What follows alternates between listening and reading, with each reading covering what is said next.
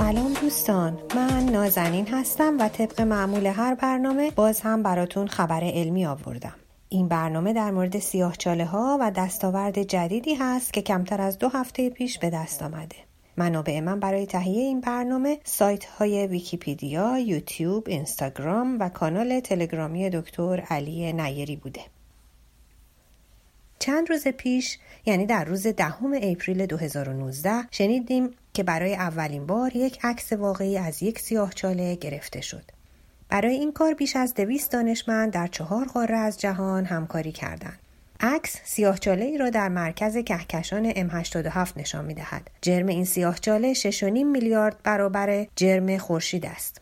در مرکز اکثر کهکشان ها یک سیاه چاله وجود دارد ولی اطراف سیاه چاله ها معمولا مقدار زیادی قبار میان ستاره ای وجود دارد و این علاوه بر فضایی که ما معمولا میان کهکشان ها هم داریم که خلع کامل نیست کار تهیه عکس از سیاه چاله ها را ناممکن کرده بود. بنابراین برای گرفتن عکس باید از طول موج امواج رادیویی استفاده می‌شد.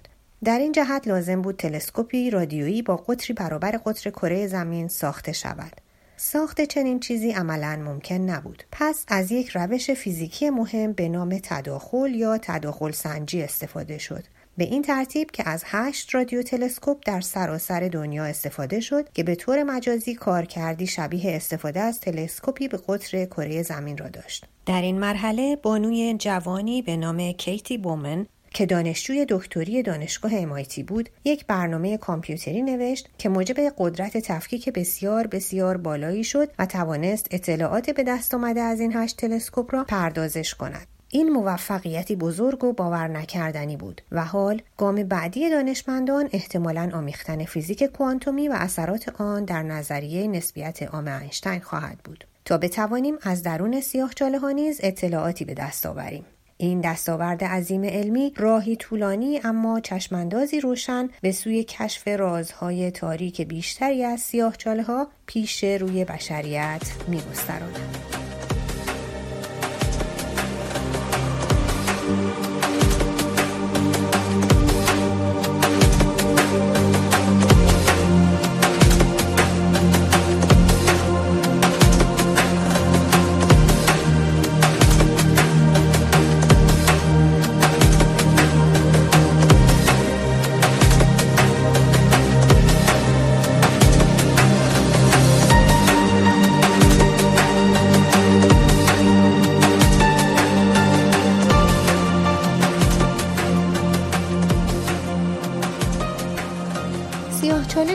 از فضا زمان است که آثار گرانشی آن چنان نیرومند است که هیچ چیز حتی ذرات و تابش های الکترومغناطیسی مثل نور نمی توانند از میدان گرانش آن بگریزند. نظریه نسبیت عام آلبرت اینشتین پیش بینی می کند که یک جرم به اندازه کافی فشرده شده می تواند سبب تغییر شکل و خمیدگی فضا زمان و تشکیل سیاهچاله شود. مرز این ناحیه از فضا زمان را که هیچ چیزی پس از عبور از آن نمی تواند به بیرون برگردد افق رویداد می نامند.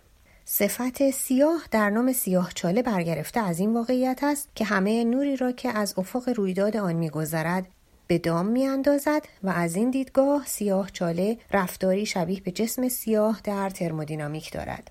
میزان دما در سیاه چاله های ستاره ای با جرم آنها نسبت وارونه دارد و به این ترتیب به نحوی غیر قابل تصور سرد هستند. اجسامی که به دلیل میدان گرانشی بسیار قوی اجازه گریز به نور نمی‌دهند برای اولین بار در سده 18 میلادی توسط جان میچل روزنامه نگار و فیلسوف طبیعی انگلیسی و پیر سیمون لاپلاس ریاضیدان فرانسوی مورد توجه قرار گرفتند.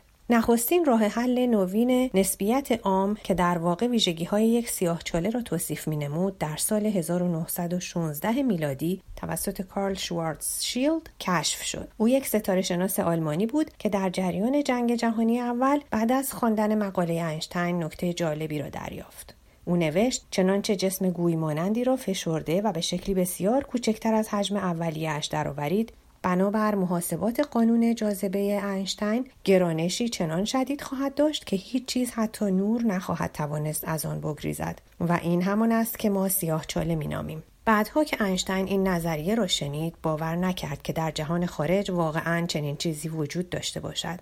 بالاخره در میانه دهه 1960 میلادی پژوهش های نظری نشان داد که سیاه چاله به راستی یکی از پیش های کلی نسبیت عام هستند. و این جان ویلر فیزیکدان نظریه پرداز آمریکایی و از پیشگامان فیزیک هسته‌ای بود که واژه سیاه چاله یا کرم چاله را در سال 1965 میلادی ابداع کرد. سیاه چاله ها را ستاره های فرو ریخته نیز نامیدند چرا که وقتی یک ستاره کهنسال دیگر توان قابل توجهی برای واکنش های ترکیبی نداشته باشد بسته به جرم ستاره به سه حالت می تواند در بیاید. اگر جرم آن از یک حد معین کمتر باشد دچار سکون و به هم فشردگی شده و در نهایت به یک کوتوله سفید تبدیل می شود کوتوله سفید در واقع بیشتر آمیزه از الکترون ها و ماده پوسیده است. اما چنانچه جرم آن بیش از حد تعیین شده باشد به یک ستاره نوترونی و یا یک سیاه چاله تبدیل خواهد شد به نظر می رسد سیاه چاله های ستاره ای در جریان فروپاشی ستاره های بزرگ در یک انفجار ابرنواختری در پایان چرخه زندگیشان به وجود می آیند. عمر هر سیاه چاله هم 104 سال برآورد شده است. در مرکز کهکشان ما یعنی کهکشان راه شیری نیز یک سیاه چاله کلان جرم با جرمی بیش از 4 میلیون برابر جرم خورشید وجود دارد.